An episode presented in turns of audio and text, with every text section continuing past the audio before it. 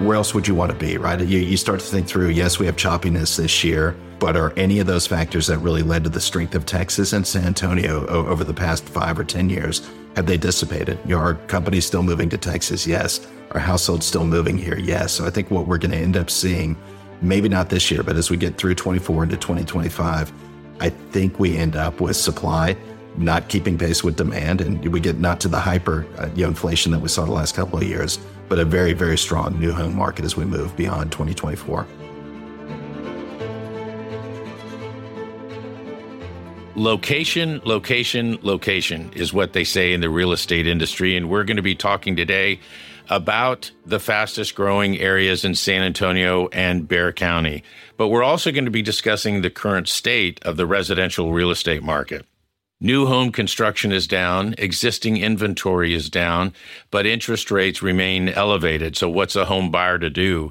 Joining us today are two people who are intimately familiar with the residential real estate market Bryan Glasshagel, a senior vice president with Zonda Metrostudy, and Paul Basaldua, CEO of Versatera Development. Paul and Bryan, thank you for joining us today. Thanks, Eddie. Thank you for having us. Paul, let me start with you. You've been in the industry for a while, but tell us when you started Versatera and what type of work your development company does. So I started Versatera in 2019, um, December of 2019, just in time for COVID. Uh, but in a weird way, it wasn't terrible for me because we were in buyers buyer mode at the time. Before that, I worked for another land development company called Mosaic Land Development. Blake Yantis and I uh, and his father were partners.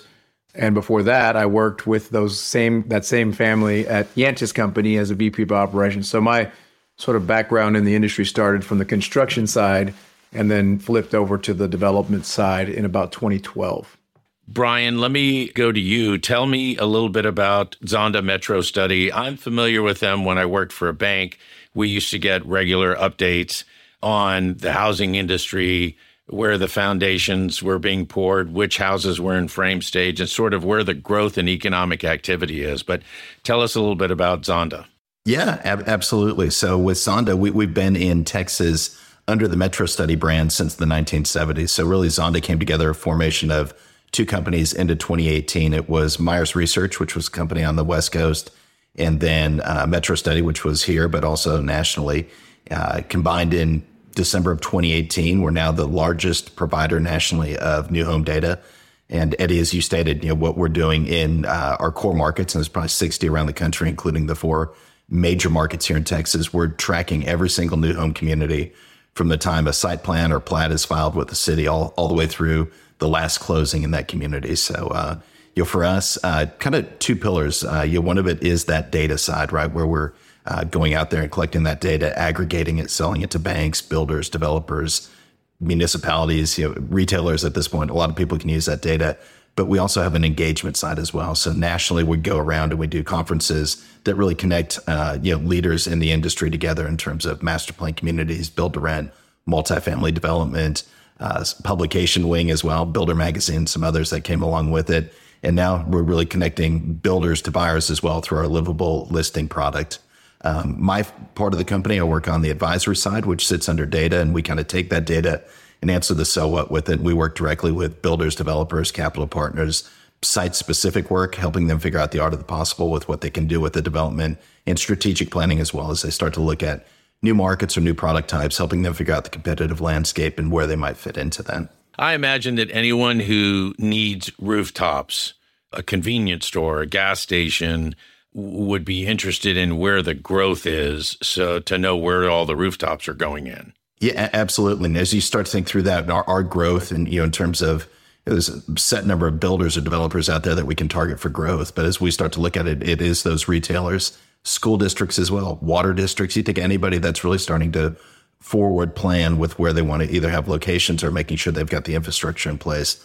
That rooftop data, nobody else out there has it, where you can really track that future supply of lots that are coming down the pipeline and where's where's that growth going to be in markets uh, around the country?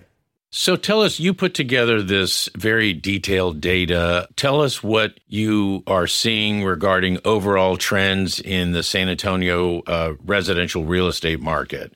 What's happening in new construction starts uh, year over year trends? What, do you, what are you actually seeing in san antonio It's been a crazy few years, right? I think if we go back to uh, COVID, and that's where really things started to get out of whack a little bit, right? We saw the San Antonio market went, you know, pre-COVID years from doing about 13,000 new home starts to almost 23,000 as we got to 21 and, you know, 22. And then it started to come back down. We were going through COVID. We, we really saw a ramp up in start activity. It's taking a lot longer to close those homes because of supply chain issues and labor shortages. And then we got into 2023 where it really started to shift again, right? We went from this overheated, you know, side of the market with, with uh, you know, demand side of it to interest rates started to go up, right? And builders had all these homes under construction. They started to to worry a little bit. Do we have the buyers in place? Right? Rates are higher, affordability is starting to pull back. So builders, you know, as we went through 2023, really put the brakes on those new home starts, and it, it pulled back pretty substantially. We went through last year. If we looked at you know 2023 versus 2022, new home starts were down 23%. But what we really saw in the first half of last year were builders starting to react. They were looking at, you know, okay, demand is coming back down. We know prices are higher. We know the biggest concern at this point is affordability. And a lot of that was around housing payment. So they started to adjust pricing or they started to bring incentives to the market that bought down interest rates on mortgages. So they were starting to offset some of those affordability concerns. And you know, even though we ended the year start wise down 22% in, in 2023, that improved pretty substantially the last couple of quarters. If we're at mid year, starts were actually looking like they're going to be down north of, of 40%. And I think, Eddie, as, as we look at this, part of it is, you know, the strength that we saw come through was really uh, the offset to the lock in effect that we're seeing on the existing home side of the market, right? When I mentioned, you know, rates have gone up so much and, you know, buyers who are, are in their homes today, vast majority of those that bought prior to, you know, the last year and a half have interest rates 3%, 4%. So they're kind of locked into their their homes at this point. So buyers out there in the market today, the only people that can offset that interest rate increase are the builders, right? They're buying it down. It's costly, but they're they're buying it down, uh, you know, to rates that really kind of take it back to affordability levels that might have been 18 months ago, or if you go back to early 2022. And what we saw there was, you know, the new home side of the market typically captured 20, 21% of total housing transactions in the market what we saw in 2023 is that jumped up to 35% of the market. So outsized you know, share for this this past year. I think for this year, we're probably going to see something similar as rates start to come back down. I think that unlocks the existing side of the market. We see some of that normalcy probably start to come back maybe later this year, but more likely 2025. Paul, Bryan just mentioned that uh, builders and developers are reacting to certain economic indicators and trends what are the things that you look for that give you that traffic light sort of um, signal of green? What indicators are you looking for to go forward? Yellow, caution. What tells you to sort of slow down or wait to see what's going to happen? And what are the economic indicators that say, you know, this is not a good time to move forward on new projects? Well, as of late, interest rates, Bryan mentioned it, interest rates are high. Uh, as of today, February 19th, I think the 30 uh, year mortgages is right around 7.5, 7.6. So if you look at that against a house that costs $275,000 on average in San Antonio, you're talking about a $500 difference in payment from that to what Bryan was talking about at 3% when we were at 3% uh, mortgages. There's a cost of living that is now as Bryan mentioned, attributed to the rate, not necessarily the cost of the home. So, but to answer your question, there's a lot of yellow lights in our industry. There's a few times where you have red lights, and then there's a few times that you have green lights, but there's a lot of yellow lights. So, things that in, impact us are interest rates is the the big one right now, but long term, the availability of labor. You know, we're going to have a labor shortage across the, the entire country. Uh, we're already feeling that labor shortage here. I mean, for example, on the site work side of the business, somebody that managed a loader and literally picked up buckets of dirt and moved them across the site, which is a pretty low uh, skilled, you know, part of the trade. Ten years ago, they were making ten dollars an hour. They're making twenty five dollars an hour now, and so the cost of labor has gone through the roof because there's a, a shortage of it, uh, and we're fighting every day to find new labor resources. But that long term is is something that's going to have an impact. You have you know things like Canadian lumber. You know when the market gets really cooking uh, again in the future, which I think will happen when we get anywhere below six percent uh, interest rates. Five and a half to six would be where I think it'll settle. but then you're going to have Canadian lumber that's going to become a problem. Bryan can probably probably knows a little bit more about this issue than I do, but I, I want to say Canadian lumber makes up about 35% of the total total lumber market.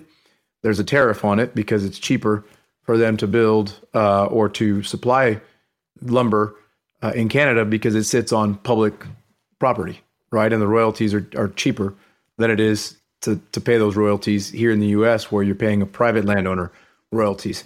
So that that tariff sort of helps the US marketplace on the lumber side, but sort of hurts the end user because it costs a little bit more to have that uh, that that price of build out.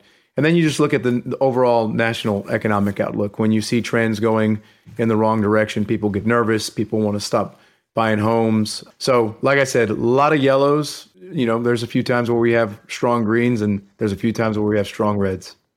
Bryan, tell me about how San Antonio compares uh, to the rest of the state. First of all, as you look at the national economic picture, tell me about Texas because it looks like Texas is leading the country in the new home start space. Absolutely. So I think as we look at Texas, you know, one of the things we always tell our clients is, you know, particularly as we look at you know those those tailwinds for the state. You know, you, yes, we're going through some you know choppiness now, but I mean those tailwinds between demand for migration or you know employment growth are so so strong here. Always near the top of uh, you know trends across the country as we look through how Texas came out of COVID. All four of the markets in Texas, in terms of employment growth, gained all the jobs that they lost in COVID back quicker than it did nationally.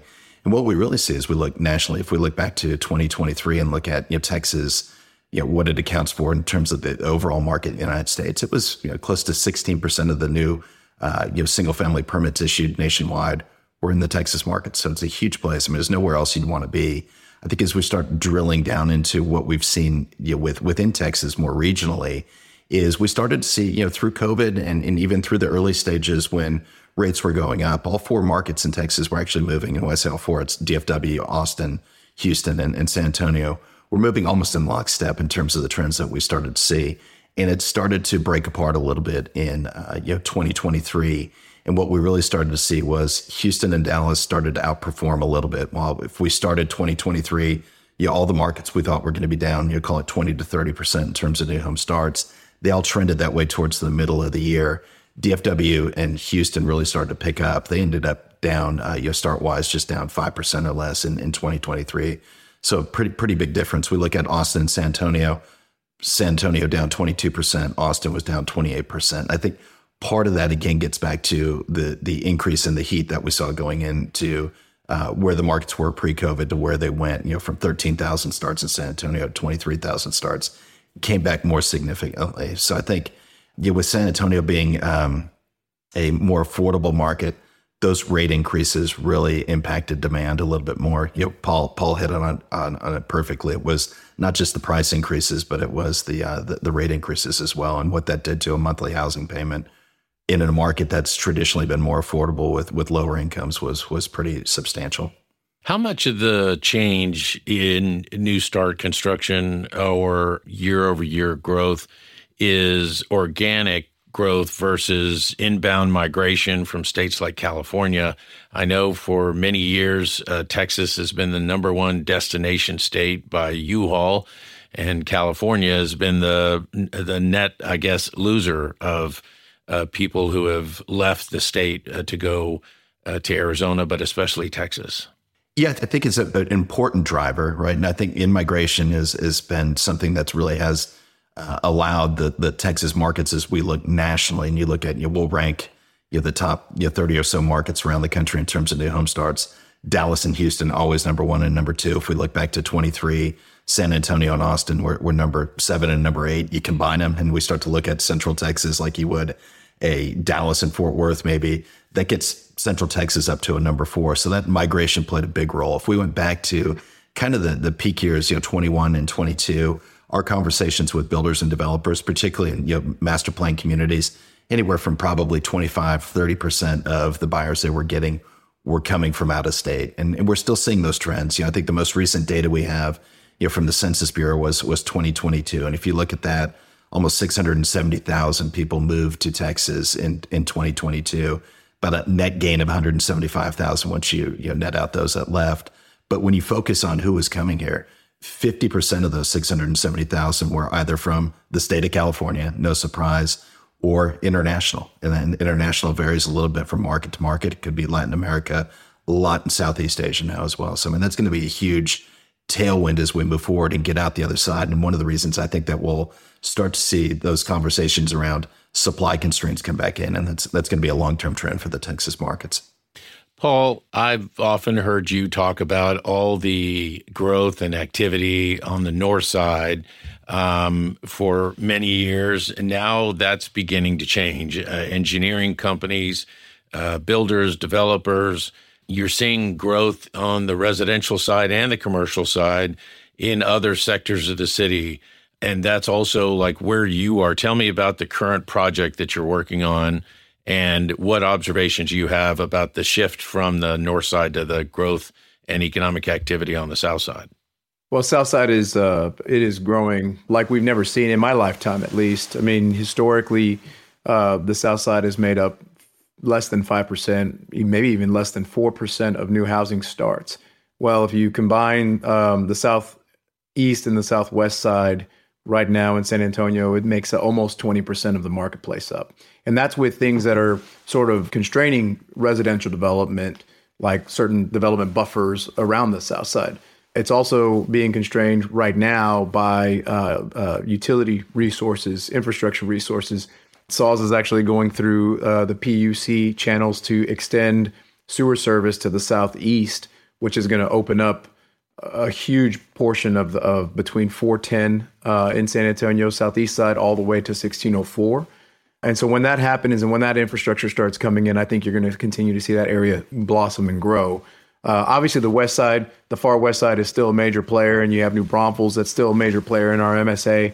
The south side is is definitely um, taking off. So my project right now that I'm working on um, is Lone Oak. Uh, it's a thousand lot development at 1604 and 37 South, and we're building a, a lift station on site uh, in conjunction with SAWS that houses about 5,000 EDUs, so enough for roughly 4,800 to 5,000 homes. Uh, but so our site is is only a thousand of that capacity. So there's going to be some economic growth and activity in that that area right there and it's sort of the last stop before you leave San Antonio. But I think what you're also seeing is with traffic getting to be a nuisance for people, you're seeing families that grew up on the south side, went off to college, wanted to come back and live on the south side and didn't have real housing stock to do do that. You're seeing them start to move back because from the intersection at 37 and 1604, I mean, it takes 11 minutes to get to downtown. It takes six minutes to get to Brooks, which is a major, you know, um, hub of activity.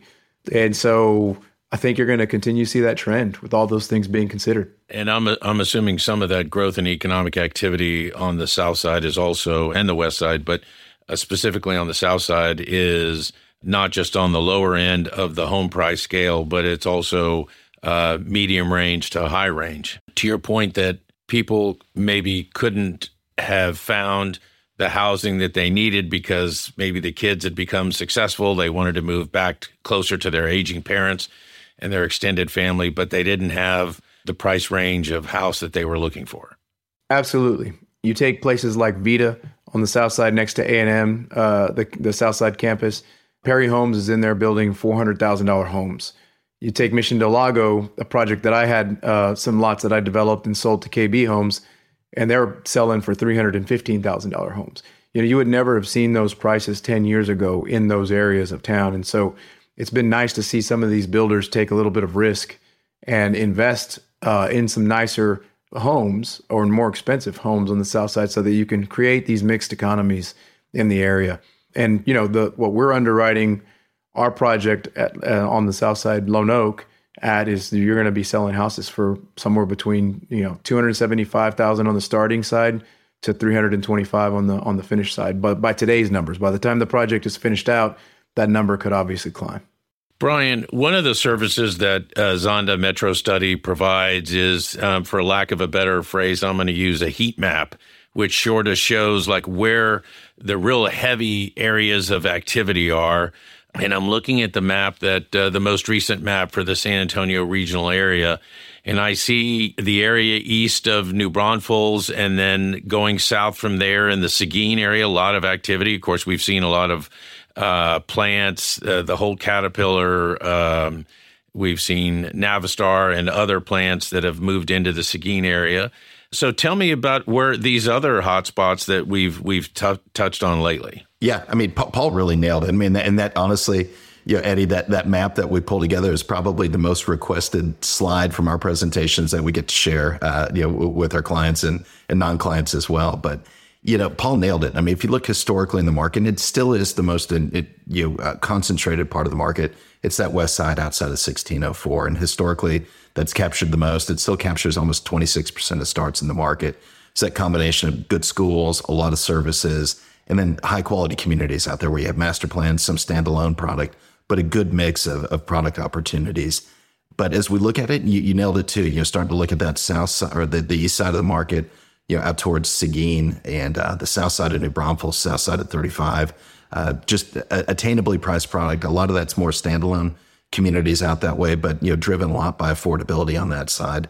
And then going out, if you look along the south side of the market, for sure. I mean, that went from almost untouched a few years ago, and, and Paul nailed the number. It's about twenty percent of starts as of now, and, and Paul and, and developers like Southstar are, are doing new things out there that I think as we start to get more rooftops out there, you know, still the missing piece I think on the south side is services, and a lot of that had to do with not a lot of rooftops yet, but as those rooftops whether it's Perry at four hundred thousand dollar price points in, in Vita or or others, you'll start to get the services to go along with it. The other part I'll point out is looking along the southwest side of the market too. So as you start to go out areas along Highway 90, and it's not just Bexar County at that point, but getting out to Castroville and, and Hondo and getting out along that side of the market, we've seen success out there. There's been you know options like Lennar's silos out there that have done very very well, and we're actually starting to see more of the work that we do with whether they're mud districts, the, the improvement districts, or whatnot, starting to look in locations like that as well. And when you say services weren't available until the rooftops uh, came in, what kind of services are you referring to? Retail services. So I think as you start to think through retail medical, those are still items that I think um, as, as you look at that side of the market, that you've still got to drive back into closer areas of town. So, and you know, we hear anecdotally that you know some of the locations down there for some of the bigger retailers where there are locations down there are some of their best performing in the market, just because it's. I would, wouldn't call it a retail desert, but you know, it's transitioning away from that. But still a lot to be had. I think as as we move forward, a lot of opportunity to be had as we move forward. So, Paul, in addition to the first project you mentioned, you're you're about to start on another project that's also down south. Uh, what can you tell us about that?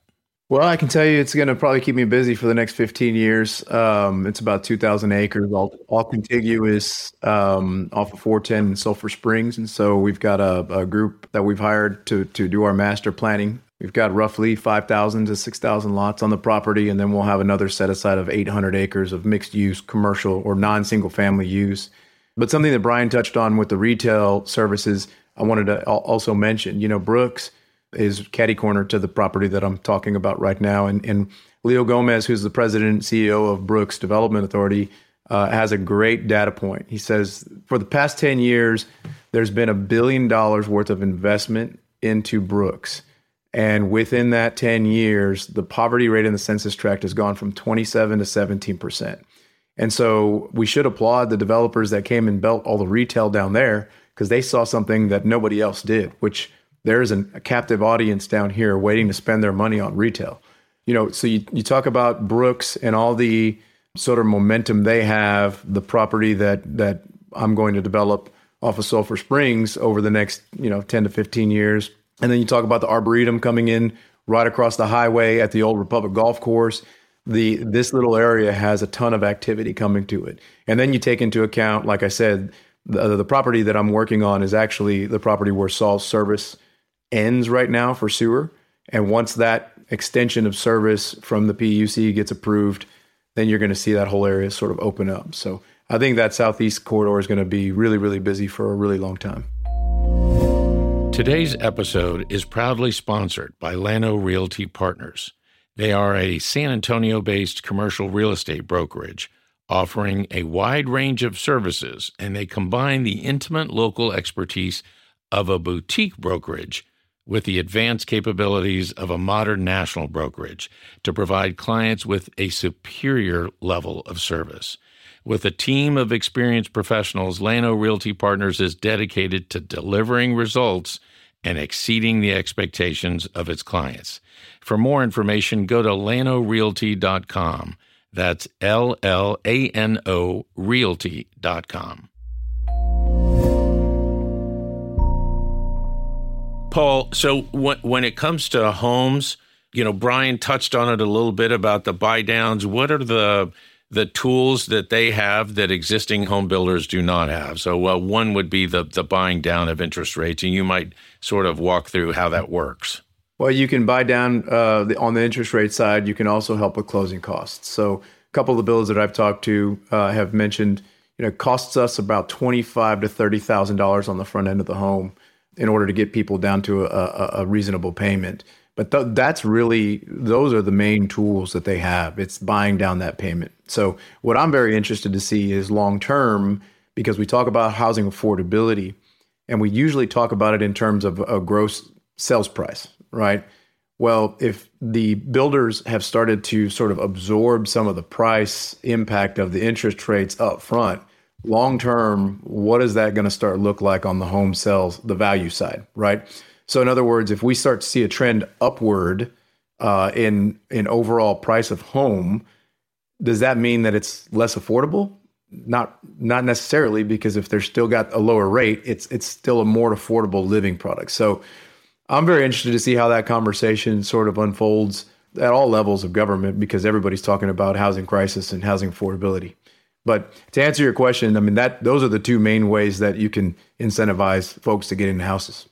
And Bryan, you know, do prices tend to go down when interest rates go up as a way to attract buyers when the transactions begin to slow? And then does the reverse happen when interest rates go down uh, because of demand? Do prices tend to go up? to a degree. I mean, they don't always move in lockstep, but you know, I think as we look back at the last uh, few, you know, 2022 and 2023, as, as rates started to climb, it was the price increases and those rate increases were really a double whammy for for housing affordability in, in San Antonio.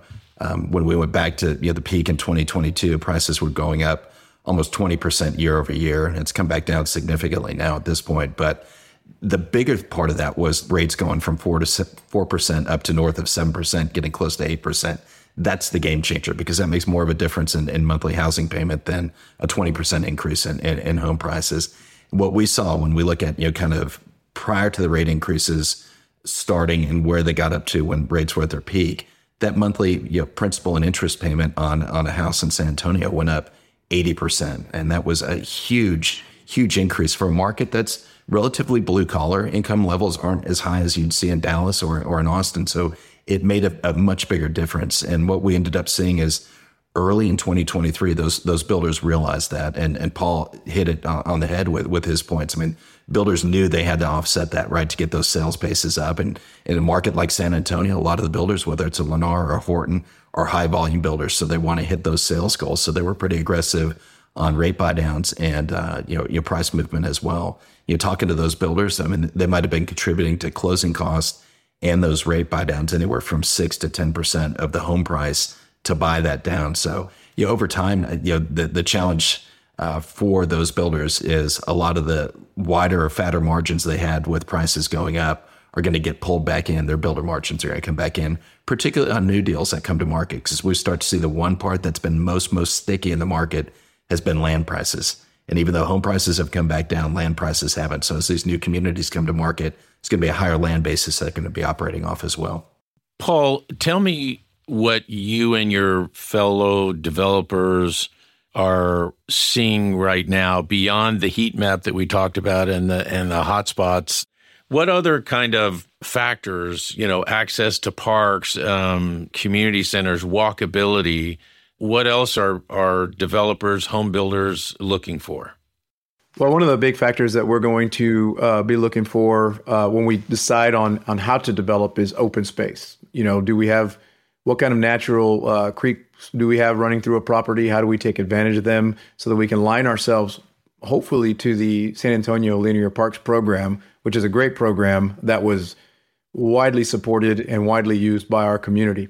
In terms of other things that developers are looking for right now, it's it's prices of properties, whether it's land or properties with improvements on them, just skyrocketed over the past ten years uh, with interest rates being what they are and with the economic uh, sort of slowdown sort of happening, the question is, is will those property values reset and become more appropriate at the new uh, levels of, of, cost of capital?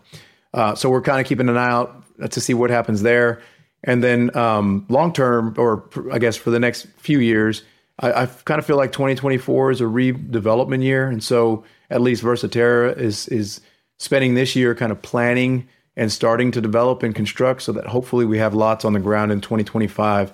And by then, if interest rates have come down, hopefully we can hit the ground running and then we're supplying the demand that's going to get cooked up once those interest rates start to ticker down. You know, and Paul, since we've talked about uh, the different levels of housing prices, one of the conversations that comes up quite often in this city is affordable housing.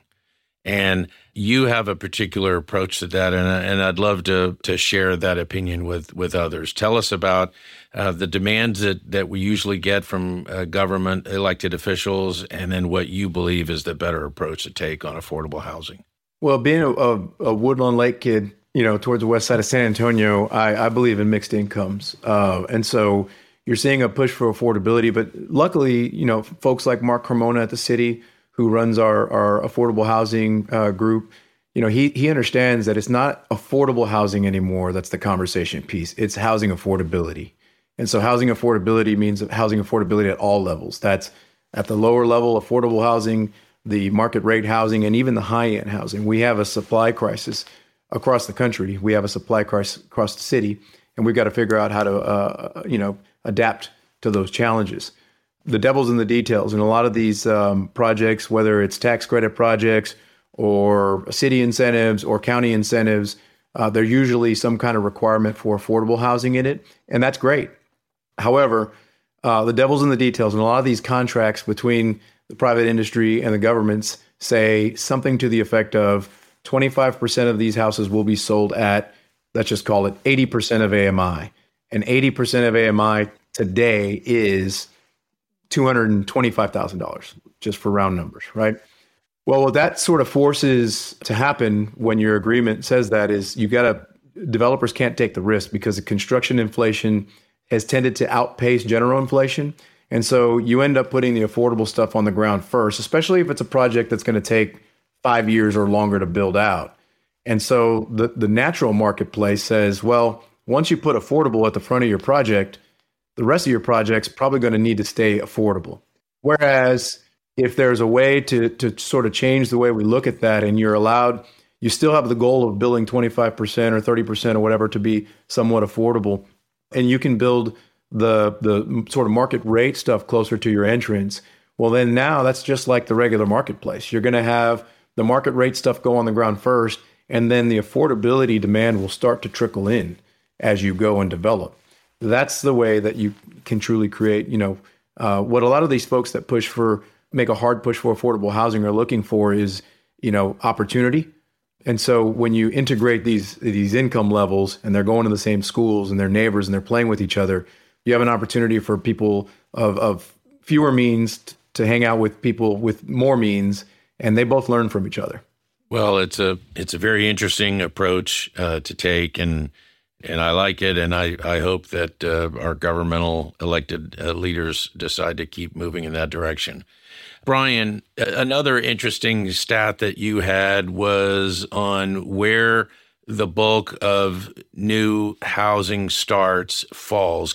So it's it's kind of interesting. Yeah, with, with, my role, I get to see everything that we're doing in Texas. So it's it's interesting to see San Antonio versus the other markets. You know, we look at it from the outside looking in San Antonio still looks like a highly affordable market because you know in markets like Austin and DFW, we're always talking about how much of the activity is now above five hundred thousand, and we're we're not seeing that in San Antonio. Flip side is though, if you look from the outside or the inside out in San Antonio, prices have gone up. It's become much less affordable. But as we look at that, we look at 2023, still nearly 28% of the new home starts in the market had price points below 250,000. So still, you know, relatively entry level price points. You go up just a, a little bit from that, that 250,000 to $350,000 price range. That's almost another 32% of starts. So you're looking close to 60% of the market still priced below, uh, you know, 350,000. And you know, the, the, good news is, is, as we look at it, um, and looked at those projects that were being that that opened up in 2023 there were still a, a, fair number of projects that had price points below 250,000 and it was in a variety of locations. Builders like Lennar, DR Horton, Rausch Coleman, KB Home were still able to deliver new homes at price points below 250,000 product looks different in different locations. It might be a smaller footprint home. It might be a smaller lot size but those opportunities still do exist and I think that will be some of the shifts that we see going forward if this truly is a, longer term affordability issue, as, builders will be challenged to how do we adapt our product or our development model to, to offset what we've seen price wise. But you know, even with that, you know, there's still 40% of the market above 350,000. So as you look at areas like New Braunfels or up to Bulverde or out to Boerne, there are still opportunities where higher income households are migrating in or higher income households are here. So it's a pretty diverse mix of product throughout the market. Bryan, tell me in what you're seeing across the state and specifically in San Antonio. Give me your outlook uh, for the next 12 to 24 months. Is San Antonio moving in the right direction? Uh, what are the headwinds that uh, still continue to uh, to hit us, and what are the tailwinds, if any, uh, that are giving us a slight edge or a slight push? Yeah, I think as we go through this year, I mean, it's going to be interest rates, interest rates, interest rates. That's going to be the the driving factor whether that's buyers, home buyers, and, and, their mortgage rates, or builders and their developers with the cost of capital. So I think that's going to be top of mind throughout this this year. I think you know, the challenge that you know kind of that presents a little bit is some of the inclinations now with the Fed indicating that they're going to start lowering rates. Right? We don't we know the light at the end of the tunnel is there. We just don't know how long that tunnel is. So if buyers are starting to get the mindset that rates are going to start to go down I think what we might see is more that wait and see approach, right? Do we want to wait for that home purchase three months from now or six months from now with the notion that we're gonna it's gonna be more affordable? So I think that's a, a little bit of a headwind for the market, uh, you know, in terms of of uh, buying activity. But you know, in December of last year, we surveyed about 150 division presidents of builders around the country, including about 50 here in Texas. And we always ask them, you know, kind of what, what's their outlook for the year? What's their outlook for 2024? And we asked them uh, about their start forecast, and it aligns with really what we're seeing. So we asked those builders in Texas, about 75% indicated that they think their starts are going to be up. The consensus was starts were going to be up 10% plus this year. And I think that makes a lot of sense. We're already starting to see that that form through, as I mentioned earlier, with start activity has, has bottomed out in San Antonio. We've now gone up two quarters in a row. I think we continue to see that, right? As rates either stay where they are or start to come back down, that buying demand is going to be there. On the price side of it, what I love most about this, we asked that same question to those division presidents. What do they think is going to happen with home prices this year? About 65% in Texas said they thought home prices would rise this year. But what I love most about it, where they thought they would rise, one to 5%. So we get right back into the kind of that sweet spot that we've been historically where it kind of keeps pace with inflation, but it's not the hyperinflation that we saw before. Um, yeah, those, those headwinds that we you know have in the market for buyers you know as, as they look at you know these challenges with with housing being less affordable what are they doing to offset those? And we we talk to our builder you know clients in the market. They say you know some buyers are stretching their budget but the other two that we talked on today were they're starting to look at new locations. Maybe it is the south side of the market maybe it's the southwest side of the market and they're looking at smaller homes. And in san antonio a lot of the market is on smaller lot sizes already but we're starting to see that even shrink where it might not be a, a 40 foot wide lot, but now we're getting down to a 30 foot wide lot where it's smaller lot, smaller land cost, smaller home that goes on that lot. Eventually, all those lead to a lower home price. But those tailwinds that, uh, that I'll always tell, I always close out almost every one of my presentations with this is where else would you want to be, right? You, you start to think through, yes, we have choppiness this year. But are any of those factors that really led to the strength of Texas and San Antonio over the past five or 10 years, have they dissipated? You know, are companies still moving to Texas? Yes. Are households still moving here? Yes. So I think what we're going to end up seeing, maybe not this year, but as we get through 24 into 2025, I think we end up with supply not keeping pace with demand, and we get not to the hyper uh, you know, inflation that we saw the last couple of years, but a very, very strong new home market as we move beyond 2024. Paul, as a local developer here, what is your economic outlook? What do you see uh, happening here over the next 12 to 24 months? I think you're going to see a lot of people start to develop lots this year with the hopes of selling them next year. Uh, Bryan said it very well. Next year, I think we're going to have, uh, you know, sort of an opportunity from the developer side at least, maybe a challenge from the builder side where uh, this, the demand is going to be greater than what we have supply for. And so from the developer side, I'll say a lot of us are, are focused on putting lots on the ground in 2024, getting ready to sell in 2025.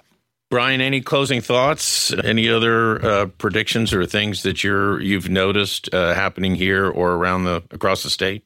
I think what what's most encouraging, I, I, think, as we look to other markets like Houston and DFW, they're starting to normalize, right? As these ups and downs, these big swings that we saw over the past couple of years are starting to get back in line with what we historically would call normal market conditions. Seasonality coming back into play at the end of the year, and then you know strong spring selling season starts and closings being relatively close together in a market. Price appreciation coming back down to reasonable levels. I think that um, whether you're a builder, developer, or home buyer, just getting back to something that's more normalized, I think will will feel good for everybody. And that, that, that's my hope as we get through this year that we start to see that in San Antonio, Austin as well. They're a couple quarters behind what we're seeing in the other uh, uh, metros in, in Texas, but I think it's it's closely following what we saw in those markets. Our thanks to San Antonio developer Paul Basaldua, CEO of Versatera Development, and Bryan Glasshagel, Senior Vice President for Zonda Metrostudy. Beyond the Bite is a production of Aldrete Strategic Partners, is edited by Nick Chamberlain of Every Word Media, and is recorded in the podcast studio at Llano Realty Partners in San Antonio. If you enjoy this podcast, please like, subscribe, and share with friends and colleagues. As always, we thank you for listening.